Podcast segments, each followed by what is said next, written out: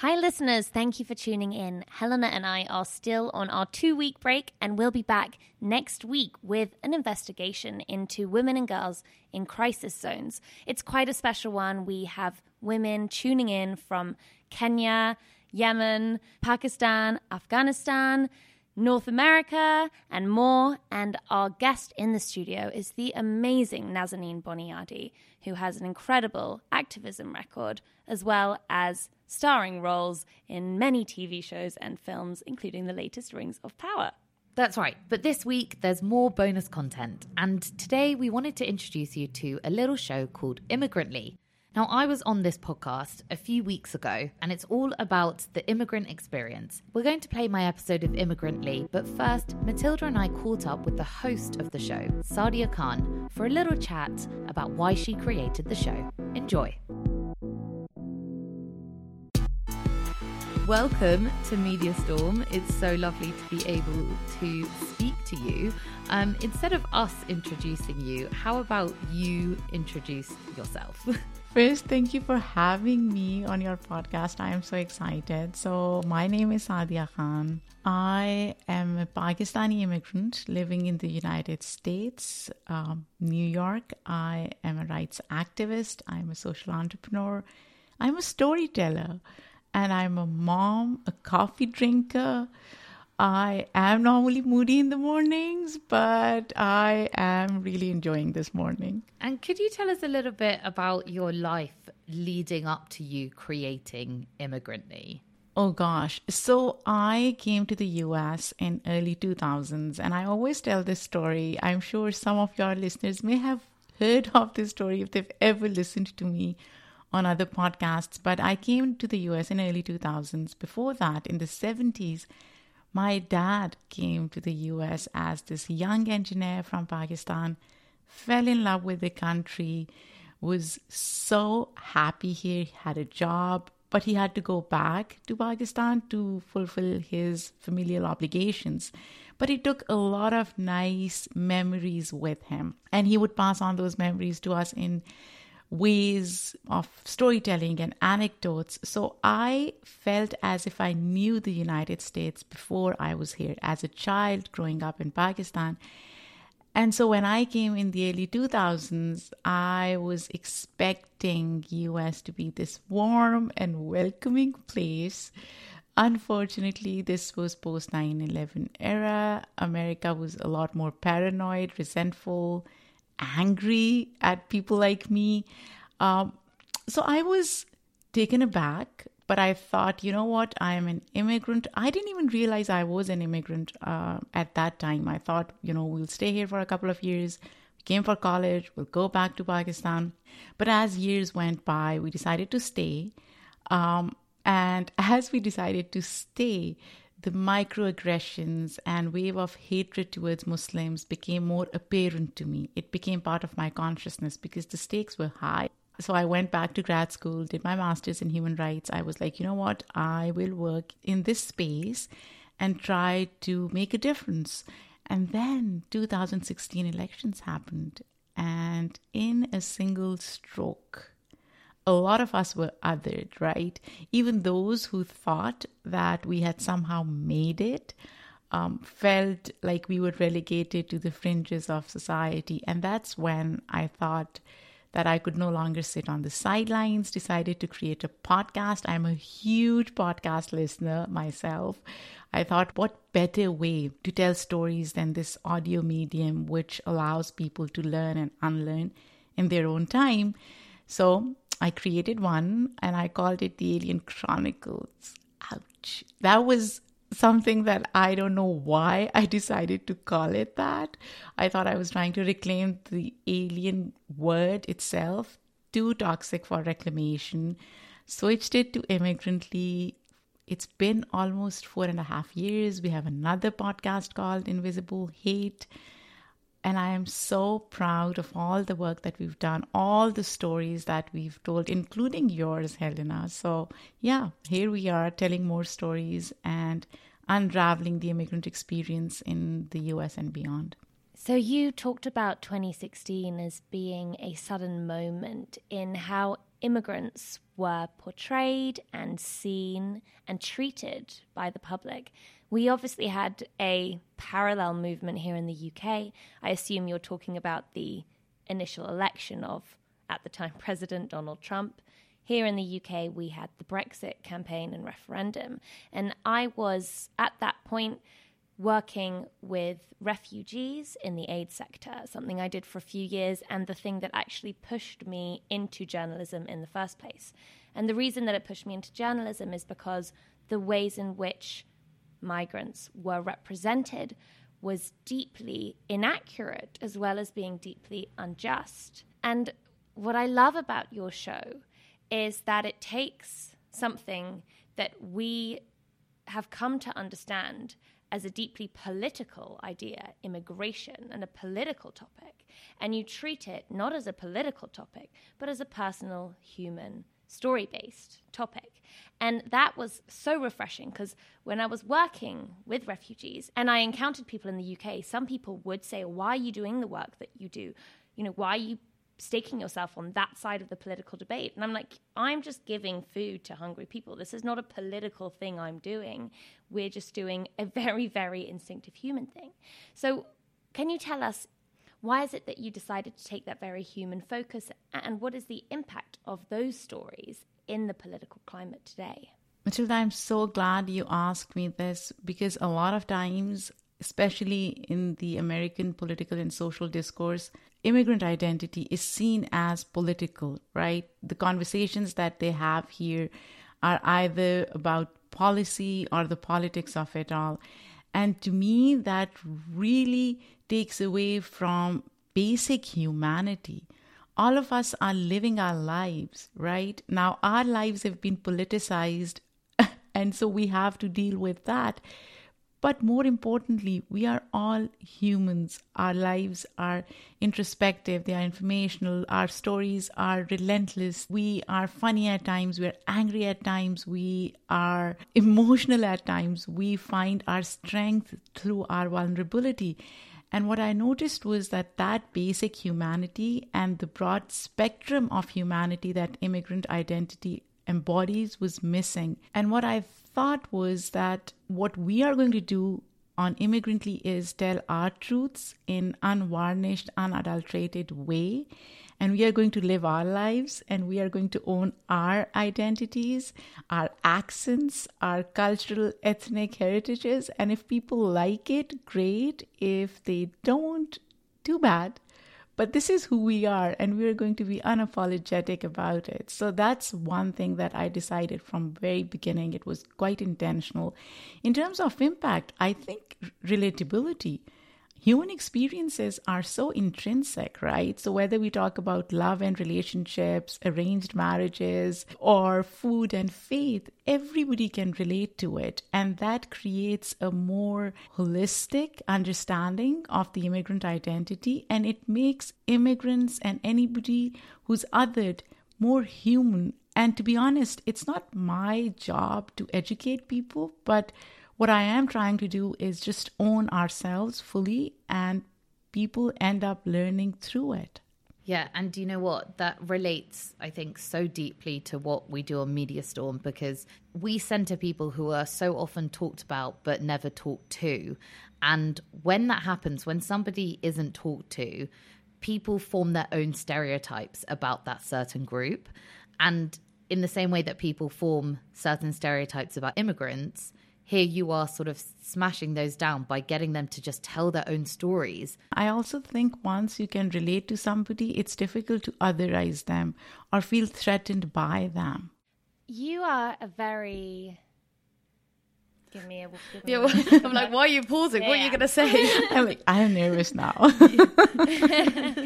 you are a very intuitive interviewer. I feel you really listen when I'm listening to your podcast and put a lot of thought into the questions you ask.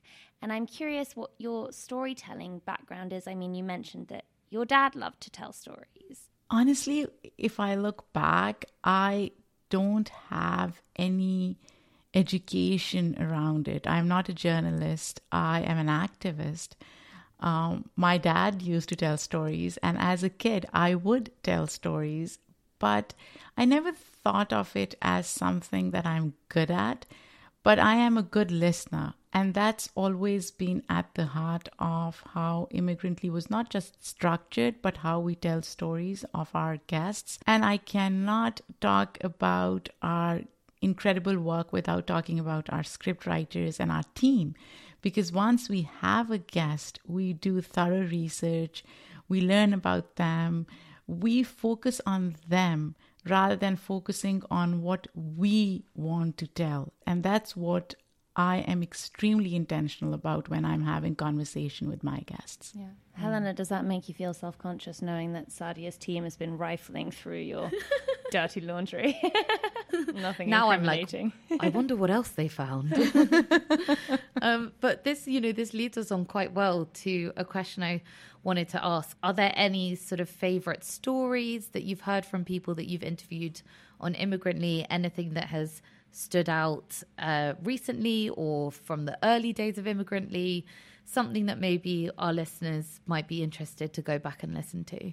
That's a tough one. I feel like all the guests that I've had on Immigrantly, like 230 something, they are such incredible humans, right? I could not pick one. I would say, though, um, our recent episodes have been more in depth, more introspective. And that's because as we are growing as a platform and podcast, our thematic depth has widened, our production quality has improved. Um, but each and every episode is so important, so unique. Like Helena, when I was talking to you, how you and I talked about British colonialism and how that history is never taught in schools in the UK. It really surprised me because I feel like that's such an important and integral part of a lot of people's history, which is being erased.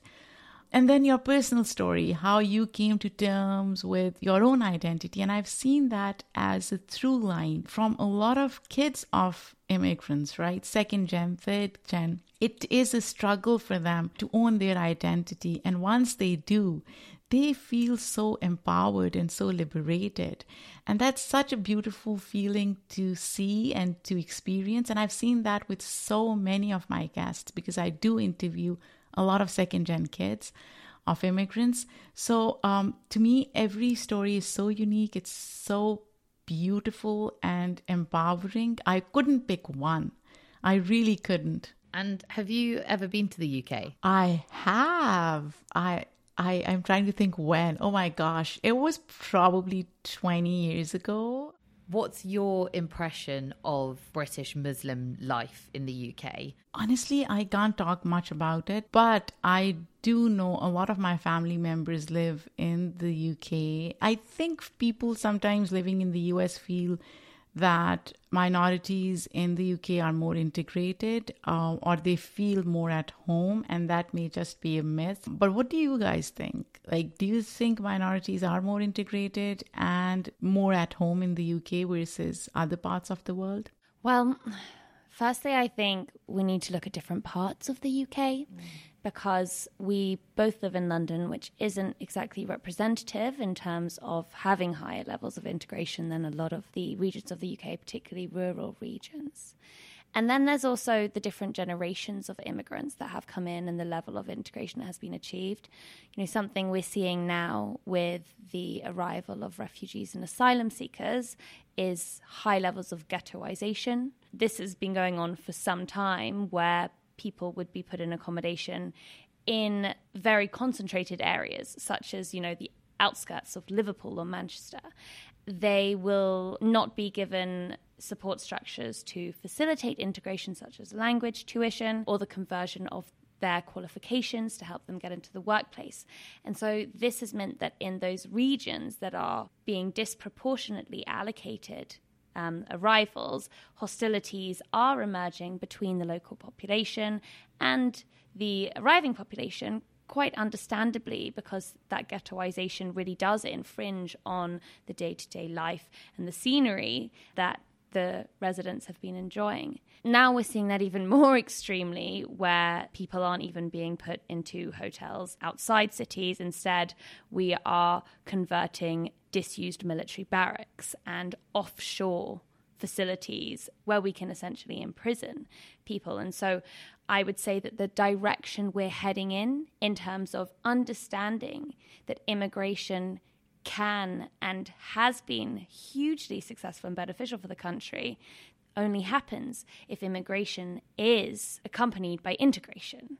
And instead of learning that lesson and creating an infrastructure for immigration where integration is encouraged, we're going in the opposite direction. We're justifying this ghettoization by focusing on the imagined fears of immigration, and we're actually therefore realizing them. So it's a bit of a pessimistic answer, but I think that we really need to wake up to that. Absolutely. And the irony is that when we think of British colonization and American militarization, they have created a lot of immigrants and refugees and migrants. And yet, um, they are so anti-immigration and so anti, you know, refugees, uh, which speaks to the irony of the situation, right? Yeah. Well, at the end of the chat that we had on Immigrantly, you asked me to define the UK in, in a word or in a, in a short phrase. Um, so I'm going to turn it around on you and I'm going to ask you how you would define the US. You know, I have been grappling with this question myself because I ask every single guest. And I mentioned this recently. I see US as work in progress. There is so much that is good about the US. I don't see myself living in any other country outside Pakistan other than the US because it really, really makes you feel in some ways that you are part of the broader fabric, the societal fabric. But at the same time, there is so much that we have to do, there's so much work that needs to be done, whether it's reconciliation with racial tensions that exist within the US or the immigration part of US identity or the politics of it or lack of education in terms of understanding other identities. There's so much work to be done.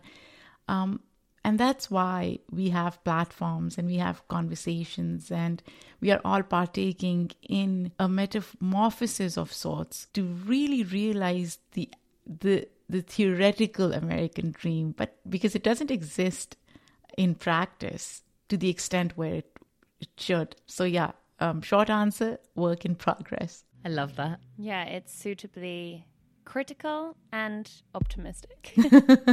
and with that, I think we should listen to Saadia's interview with Helena. I, for one, loved listening to it. We'll play it after this ad break, but for now, Saadia, thank you so much for joining us on Media Storm and so lovely to see you again.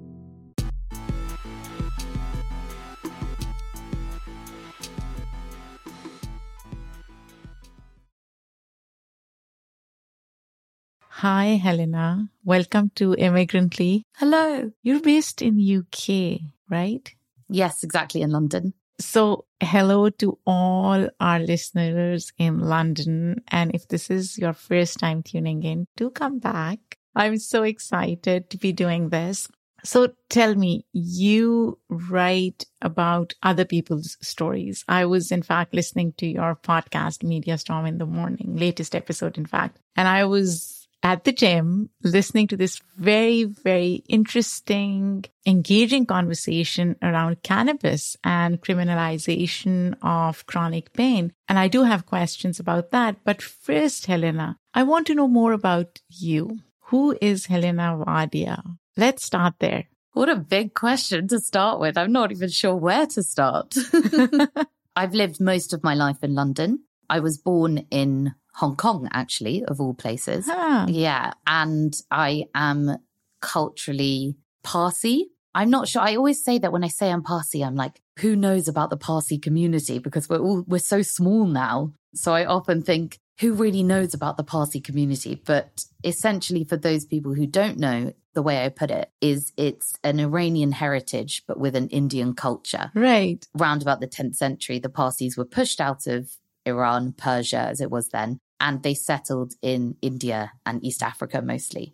So, yeah, I'm completely Parsi, both my parents. And I suppose I've lived a kind of life sort of bridging a very British culture because that's where I grew up with reconciling that with my heritage. And I've always been interested in people's stories, where they come from, who they are, what makes them tick, what they care about. And I think that's the reason why I wanted to become a journalist. I've been doing that now for, gosh, nearly 10 years, I'd say. Helena, talk to me about your heritage which I assume is South Asian. And on Immigrantly, we talk a lot about what it means to be South Asian in America, in the US. But I'm curious to know what does it mean to be South Asian in the UK? What are some of the cultural influences of dominant culture? What was it like growing up in London? It's a great question because I think for a long time, I wouldn't have been able to answer that question because my father was a first generation immigrant. Hmm. So he came over to the UK when he was a late teenager. And I think for him, in order to be successful, I think he felt like he had to integrate. And so, along with that integration, when he married my mum and he had me and my sister, I think that it was quite difficult for us to connect with our culture and our heritage completely because he gave us English names you know, my name's Helena. In fact, my, my full name is Helena Rose. I mean, isn't that the most classically English name?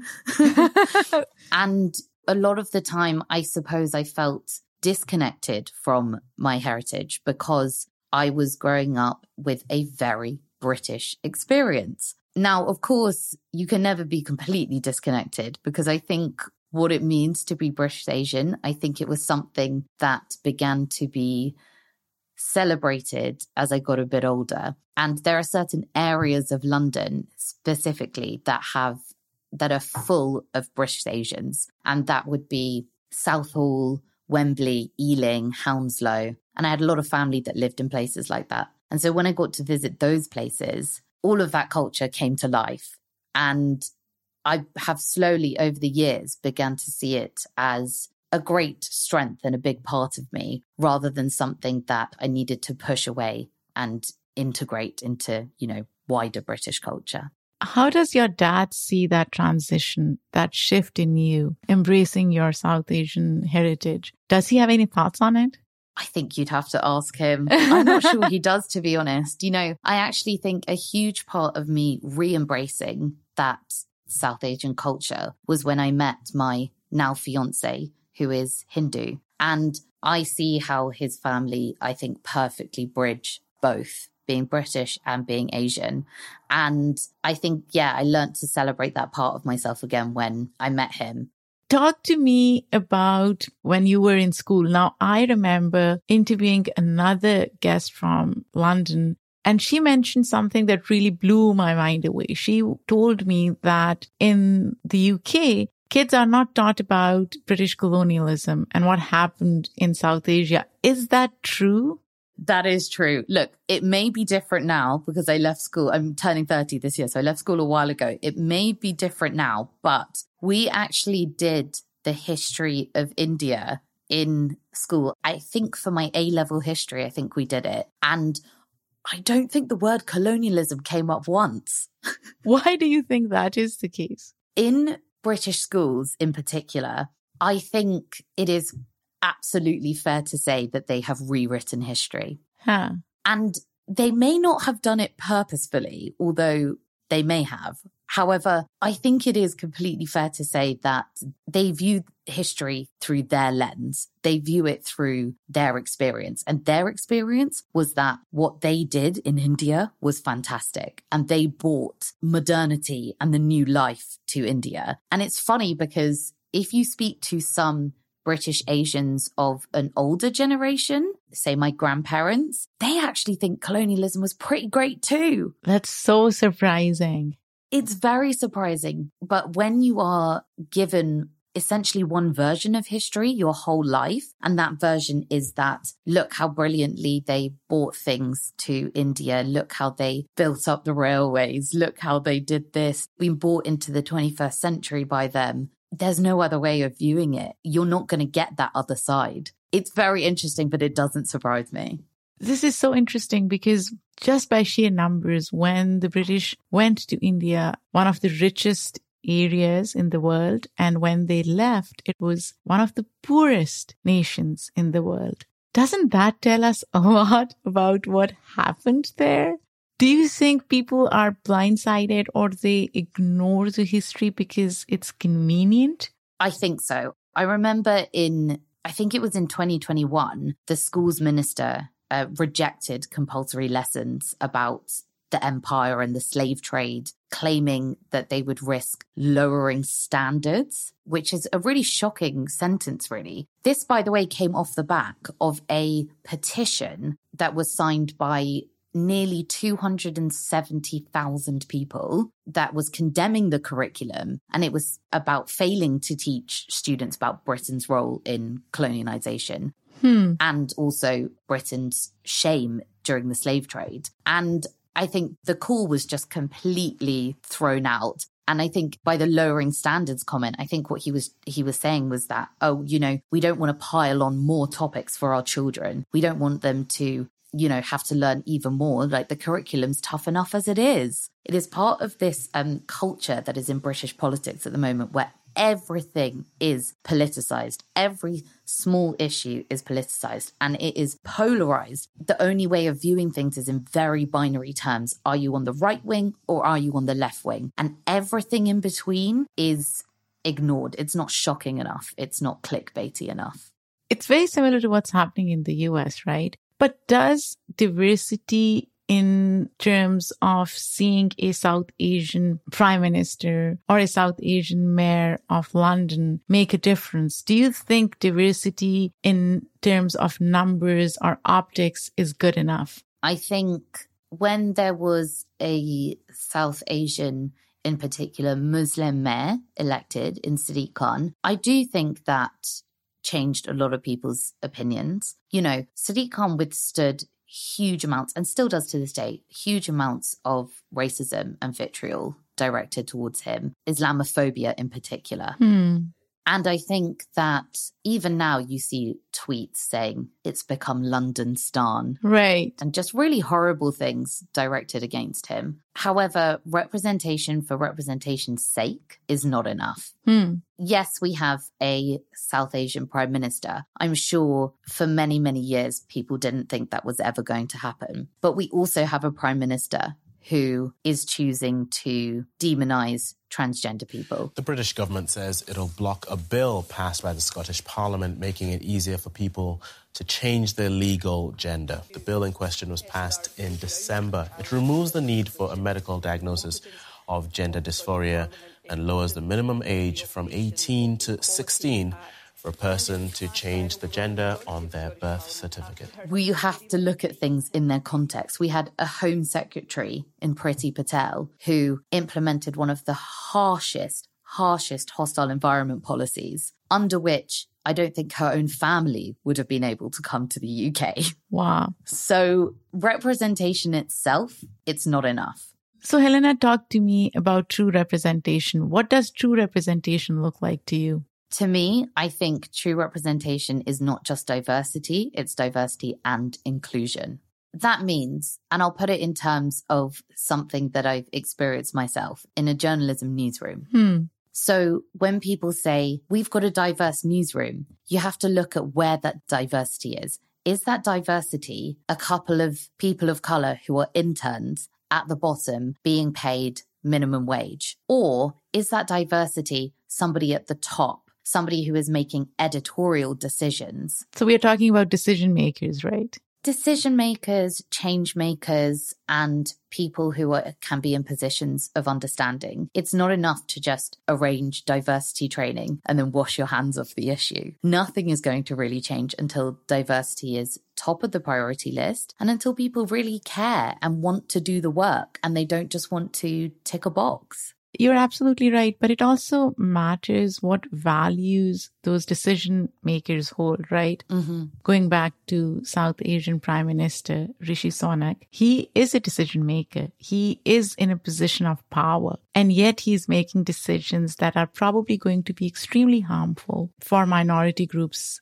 in the UK. So we have to not just look at representation, diversity, decision makers, but also what values they hold, right? What would you prefer? A prime minister who comes from a minority community, but doesn't believe in certain values that will help and grow those communities versus a prime minister who is not from a minority community, but believes in values that will help minorities thrive I think always somebody who believes in values that will help minorities thrive. Because I think, it, you know, it is interesting, as you said, Rishi Sunak is a decision maker. However, I do think that the people of color who are on the right, Hmm. a lot of the ways that they have got to the top is by essentially throwing their own communities and other minority communities under the bus. Right. And yes, Rishi Sunak is part of a minority community, but he's also part of a huge majority of rich men who run the country. Helena, talk to me about your work. Now, when I look at my work at Immigrantly, most of my activism is driven by frustration with narrow minded depictions of minorities and people of color, right? I started the podcast because I felt not just Muslim, but people of color were not being represented the way they should be in mainstream media. They still aren't. Mm. How do you face or confront those biases or problematic depictions of minority communities in journalism in your career? What do you do if you see that problematic depiction of a person from minority community? So I think to answer that question, I'll tell you a little bit about how Media Storm, my podcast, started. And that's because I was working full time in a mainstream media newsroom in the UK at a newspaper that is extremely popular. It's technically not on the right or not on the left. It says it's centrist, but I think at some points it has had right leanings. Let's put it that way. I was working in that newsroom, but this is not specific to that newsroom. In every job in the mainstream media I've had, I started to notice that the people who are spoken about the most are rarely ever spoken to. Right. And what happened is I was working in this mainstream media newsroom with my now co host, Mathilda. And Mathilda specializes in um, humanitarian journalism. So she has worked a lot with refugees, with people who have been displaced. And during the time that we were working together, Mathilda said, I've noticed that we as a company have put out 40 articles this week about what was dubbed then the so called migrant crisis. And that is a phrase that continues to still come up. What they mean by Yeah. that is refugees getting in unsafe dinghies and crossing the channel and arriving at British shores. And in not one of those articles had we spoken to a single person who had lived experience, a hmm. single person who had crossed the channel themselves. Not once had we asked them, why did you do that? What made you risk your life to have to do that to come to the UK?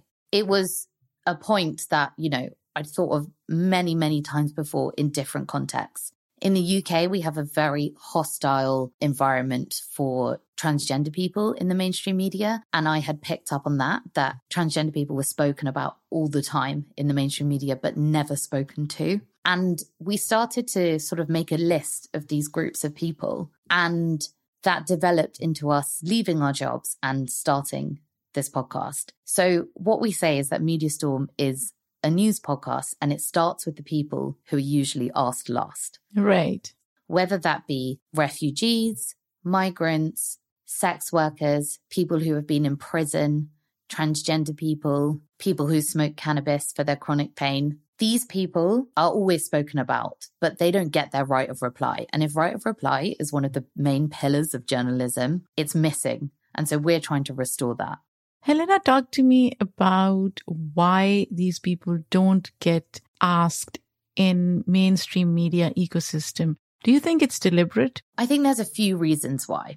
I think journalists are incredibly time pressed. Social media means that news spreads instantaneously. And journalists have to compete with that to keep up with it. And they want their coverage to be seen versus somebody else's coverage, which then, you know, leads into clickbaity headlines. And they're trying to all compete with each other. And like when you're in a newsroom and your editor is saying, quick, get that story out, quick, do this, quick, do that. Maybe you feel like you don't have time to approach a refugee, for example. And over time, this has just become the norm to do. So digital reporters, they often have no choice but to recycle press releases and tweets as headlines. And what they're not doing is venturing outside of the newsroom as much as reporters used to and seeking out voices that don't readily present themselves. And then I think there's also that because these communities rarely get their right of reply, what it has created is that they are skeptical of the media you know, we found this when trying to do many episodes. Hmm. When we were doing our episode about sex work and we wanted to speak to sex workers, a lot of them didn't want to speak to us at first because they thought, oh, here we go again. Am I going to be put up against somebody who is very anti sex work? And am I going to be dragged? And am I going to be made out to be like dirty and a terrible person? And it was only after trying to get their trust and speaking to them and saying, no, listen, we really want to platform your voices. And don't worry, we're not going to oppose you with somebody who's on the complete other end of the spectrum, who has no lived experience. And we're not going to stick you in a room and make you debate each other. Talking about your podcast, it is a great mix of great information and humor. How do you strike that balance? You know that's so great to hear you say that because i think that's what we've been what we've been desperate to do you know. I think when we came up with the structure that was key to kind of striking that balance. So the first half of every episode is an investigation and that's sort of either mathilda or, or i out on the road and we speak to many, many different people and we try to make it as immersive as possible so that people feel like they're really on the road with us, trying to, you know, get to the, the heart of an issue. And then the second half of the episode, we're back in the studio and we're joined by a guest who has lived experience in that issue. And they're often have worked in the mainstream media themselves as well. And in that section, we speak about what the media can be doing better to report on this certain minority community. And in that section, what we do is we look at headlines. We sort of roast these headlines that have come up in recent weeks. And I think that's when we thought we could really bring some humor into this. And that is truly because it is laughable. Like it's awful, but it's also laughable. Some of these headlines, the tabloid presses in particular come out with, sometimes they're so awful that all you can do is laugh share a few headlines that you thought were so absurd that you couldn't even believe what you were reading. Oh my oh goodness. One from one of our most recent episodes really stands out to me. Yates, the former frontman with the Glasgow heavy metal band Nocturne Wolf, gave up his dream of becoming a professional rock star to start a family. Dave was the human equivalent of a golden retriever. Friends of Yates insist he was utterly dedicated to his partner. Why does the mainstream media feel the need to eulogize violent men? I wish I knew the answers. The episode was on domestic abuse and what the media can be doing to report better on domestic abuse and all the pitfalls that it falls into. And this one headline from a newspaper called The Times wrote an entire article about the violent man and his character. And then in the last two paragraphs, spoke about his fiancee who he murdered. And the headline was Disbelief at Kind and Gentle Fiancee Linked to Murder of Primary School Teacher Marelle Sturrock.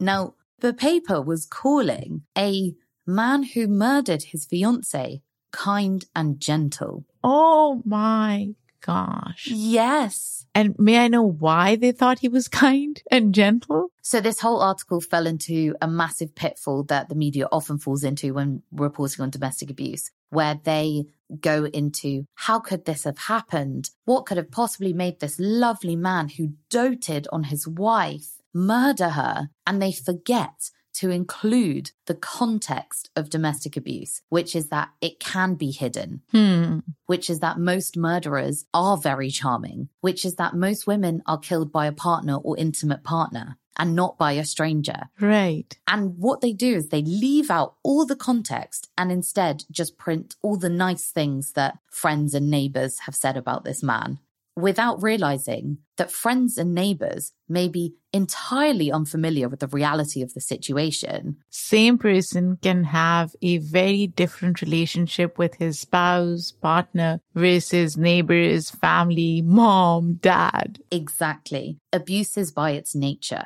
hidden. Right. And the media fails to report that and fails to get people to understand that. So, Helena, if you were to write headline for this article, what would you write? So I work with an organization in the UK called Level Up. And what Level Up have done is they have developed media guidelines for reporting on fatal domestic abuse. Hmm. They have an acronym, it's called ADA, and it stands for Accountability, Images, Dignity, and Accuracy. So you have to make sure you're including all of those four things when you report on domestic abuse. So in this case, to be honest, I don't think I would have written this article Why? because this article was just about the murderer's character. What reports on domestic abuse should be is a memorial for the victim, not propaganda for the perpetrator. Ah, So I would have written about her. I would have written about whether she was kind or gentle, what her friends thought about her, and what her family thought about her, and what she did as her job. And I would have also put a photo of her. You know, the photo was of them together. And I find that incredibly jarring to have a woman pictured next to the man who murdered her. hmm. And you have to put yourself in the shoes of the family of the victim when you're reporting on things like this, because it's not a case anymore that news is tomorrow's chip paper. News is forever now because it's online forever. So if it's online forever, it should be a memorial for the victim. That's such a beautiful thing to say, and I never thought of it that way.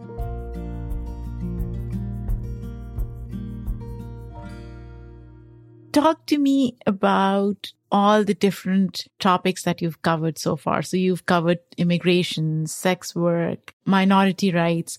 Is there something that stands out to you? Something that you were surprised by? Something that challenged your preconceived notions about an issue or a community or an identity for that matter?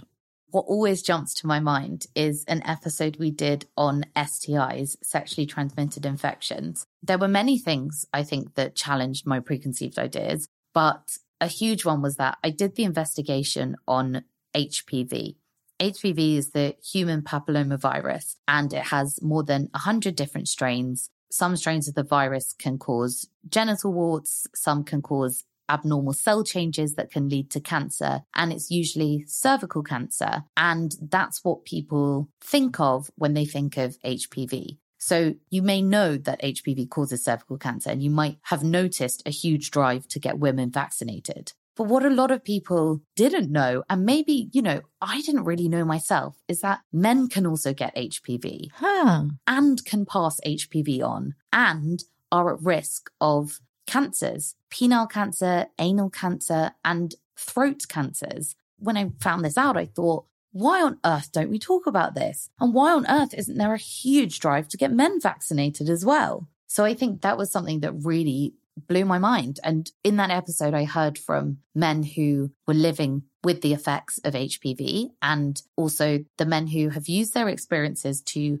change the vaccination process for boys and men. It- It's been a long battle with, with the UK government because essentially to them, it's not really a cost effective thing to do because not as many men get HPV as women do. Hmm. And then I think something that also challenged my preconceptions in that episode was speaking to our studio guest that episode was a wonderful educator, broadcaster, writer called Alix Fox. Huh. And she was actually a script consultant on the Netflix show Sex Education. I don't know if you've seen it. I haven't seen this show, but I've heard of it. And it's actually a really, really good show for getting facts across in a humorous and, you know, dramatic way. And she was, yeah, a script consultant on that, essentially to make sure that everything about STIs in those episodes is factually accurate. And speaking to her was so interesting because there's just no holds barred with her. So she just Talked talks about everything. everything and very openly. And I think growing up, we really did demonize STIs and demonize people with STIs. And it was really, really shameful if you knew someone who had one, or people would just make jokes about it, you know, like, did he give you chlamydia? Oh, I bet you've got chlamydia. He's so gross. And, you know, we wouldn't be able to have even said the words genital warts without laughing. It, you know, our education around sex and consent and relationships was truly terrible. And so to have somebody, you know, years later come in and talk about all those things openly and without any shame was actually very healing, I think. How has that reframed conversations around sex for you? I don't know if it's the same in America, but British sex education, oh my God, it is terrible. You know, I think I went through school without the word consent ever being mentioned. I'm not surprised though. No. Yeah. I think probably US sex education doesn't have the term either. Exactly. I mean, all we heard about was like, don't get pregnant, don't get pregnant, use a condom, don't get pregnant. And absolutely nothing really about STIs unless it was in a derogatory way. Absolutely nothing about consent. Right. And nothing about pleasure. Oh my God, it was all about reproducing. Oh, no, there, don't get me wrong, there was a bit on male pleasure, but nothing on female pleasure. Right. So I think it's been very exciting in a way to reframe all those conversations that maybe my younger self has needed, you know.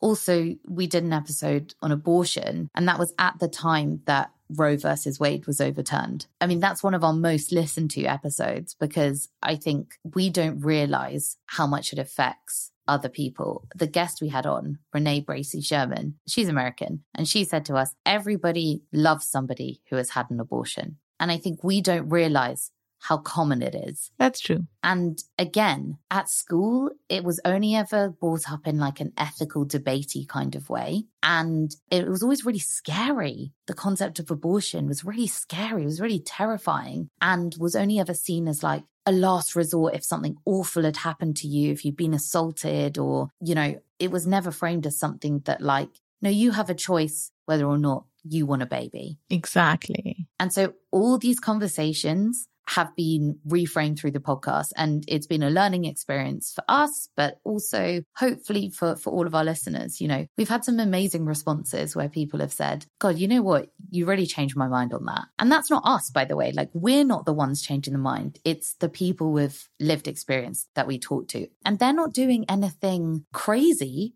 They're just talking about their experience. And it's actually shocking when you think that's all we really need. Like that's such a simple thing. Somebody coming on and talking about their experiences and there's no agenda, you know, and there's no political leaning and there's no binary debate. It's just someone saying their experiences. And it, it's quite simple. You're absolutely right. A lot of times people have agency, but they don't have platforms where they can express it. Mm. And you're giving them that platform to have those authentic conversations. It's as simple as that. Helena, are there any interesting topics that you are going to explore on your podcast in the future that you're really excited about? So, coming up on series three, we are doing an episode on striking and unions and organizing workers. And the reason that we picked that topic is because currently in the UK, we're in a period of mass striking. So, railway workers are striking, teachers are striking, nurses are striking, junior doctors are striking, and people are demanding fairer pay in line with inflation because inflation has gone up considerably recently in the UK. Um, we're in a massive, huge cost of living crisis. People are demanding better working hours. People are demanding better working conditions. And what we have seen is a really polarized response to striking workers. So we have seen a response where members of the public are interviewed on the news and they're saying, oh, it's so inconvenient. You know, Hmm. how dare the strikers strike on the day of this big football match or the day of Eurovision? How dare these strikers do that? They're just trying to make our lives miserable. And we haven't had reporters pushing back and saying, hey, why, why do you think, why do you think people are striking? You know, we haven't really had anybody asking that question. So much so that we all, as a collective public, seem to have forgotten that strikes are meant to be disruptive. that is the point of them.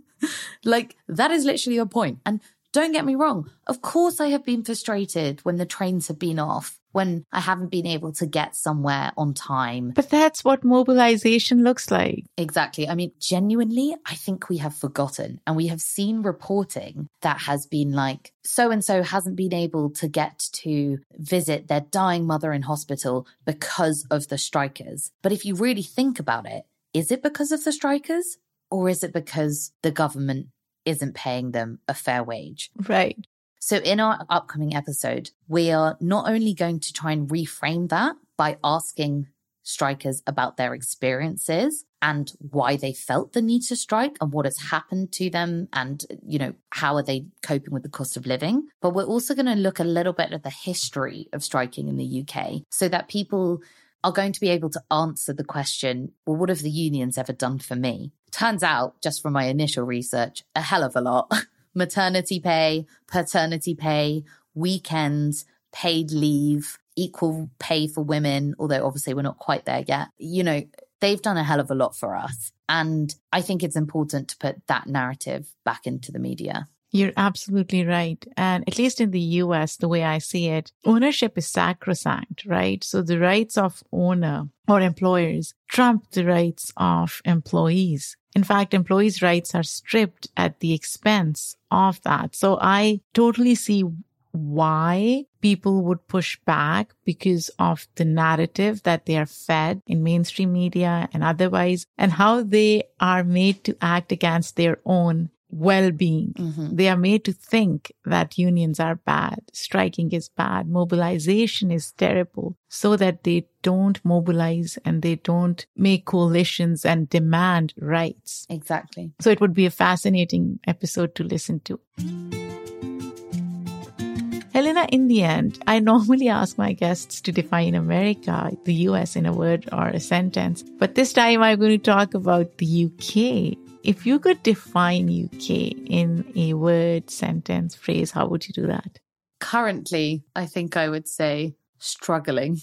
Struggling in what ways? I think at some point soon, the UK is going to need a reckoning. It's going to have to address its past, present, and future. And I think, you know, I want to be in a situation where I can say, Oh, I'm so proud to be British. You know, there are many reasons why I do feel proud to be British. But I think so many of them are trumped by the way that the UK treats many minority groups. Mm. And I think it is struggling to reconcile its own past. It's struggling to be honest. Oh, do you know one thing Britain does is it struggles to admit when it's wrong.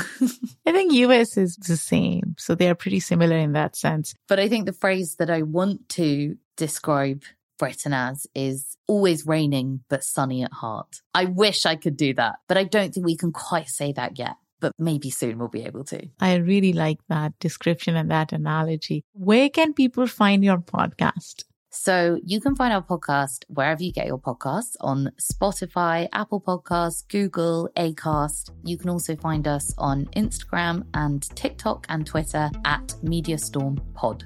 Thank you so much, Helena. This was wonderful. Thank you so much for having me. Thanks for listening. Before you leave, why don't you scroll into our show notes and click on the link to buy tickets to our live show at King's Place in London on Saturday, September the 16th. We'd love to see you there.